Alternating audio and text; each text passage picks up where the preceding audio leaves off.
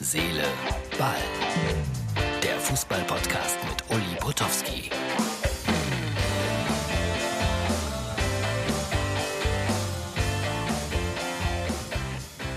So, das ist die Herz-Seele-Ball-Ausgabe für Donnerstag. Herzlich willkommen, liebe Freunde.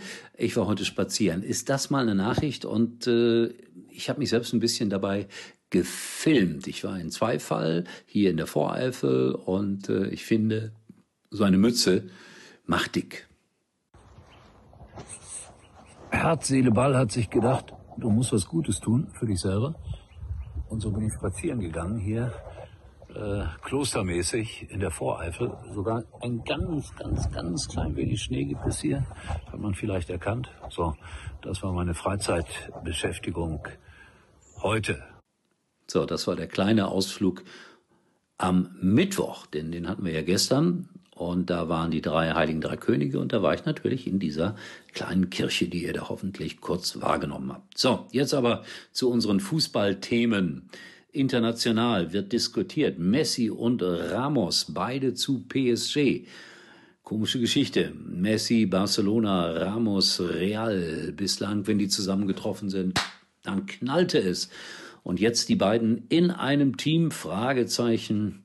Es geht wie immer um viel, viel Geld und äh, die Männer aus Katar bezahlen das ja auch alles. Äh, jetzt mal ehrlich, würdet ihr euch freuen, wenn euer Lieblingsverein plötzlich äh, von irgendjemandem drei Milliarden bekommt, nur so als Beispiel, und dann eine Mannschaft irgendwie zusammenkauft? Also mir macht das nicht so viel Freude, muss ich sagen.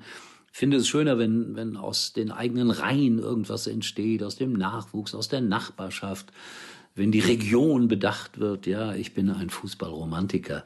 Ich brauche das nicht mit den drei Milliarden. Also nehmen wir mal an, Rot-Weiß Essen bekäme drei Milliarden. Da könnten die natürlich, wenn sie das klug machen, ruckzuck einen Topverein draus machen und demnächst auch wieder Bundesliga spielen. Aber will man das so in dieser Form? Vielleicht äh, diskutiert ihr mit. Mails bitte an up.mux.tv zu dem Thema. Wäre wichtig, wenn ihr euch mal beteiligen würdet hier, dass ich nicht immer alleine alle Thesen hier vorgeben muss und äh, zum Teil dafür beschimpft werde. Äh, Hasenhüttel gestern äh, habe ich erzählt, er hat geweint, hier kleines Bild abfotografiert aus einer bedeutenden Zeitung und da wird dann nochmal erklärt, warum er geweint hat. Erster Sieg im fünften Spiel gegen Klopp. Also dieser Hasenhüttel für mich ein Phänomen und ich finde das ganz toll, was da in Southampton passiert. Southampton. Ich hatte mal einen englischen Techniker, der hat immer gesagt, du sprichst das furchtbar aus. Ja, stimmt wahrscheinlich. Mails dazu unter up.mux.tv. Dann Mitchell Weiser sollte von Leverkusen nach Schalke wechseln. Jetzt hat er sich dummerweise die Hand gebrochen, fällt drei bis vier Wochen aus. Wird nichts draus. Schade. Ich hätte ihn gerne gesehen auf Schalke. Dazu gleich auch noch zwei Sätze.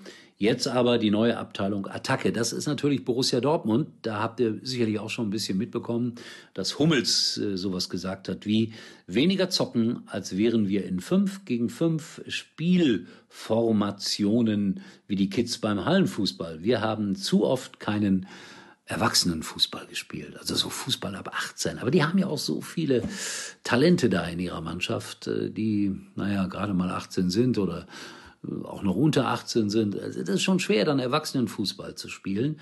Und Hummels fordert äh, für das Spiel in Leipzig ganze Kerle. Jetzt haben die Offiziellen bei Borussia auch schon so ein bisschen reagiert und äh, ein, ein ganz klein wenig zurückgerudert. Das ist halt so, Meinungen prallen da aufeinander.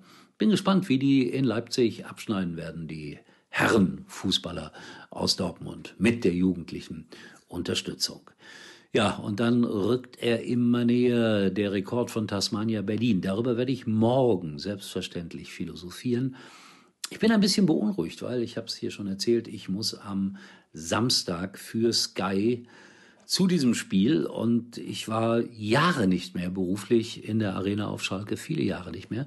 Und ausgerechnet jetzt werde ich da eingesetzt. Ich überlege die ganze Zeit, ob das von langer Hand geplant ist, um mich zu demoralisieren oder ob das purer Zufall ist. Was den Schalkern ein bisschen Hoffnung machen kann, ich habe so eine Bilanz, 15 äh, Spiele von Hoffenheim habe ich in den letzten zwei Jahren begleitet. Davon haben sie nur vier gewonnen acht verloren und drei Unentschieden erreicht.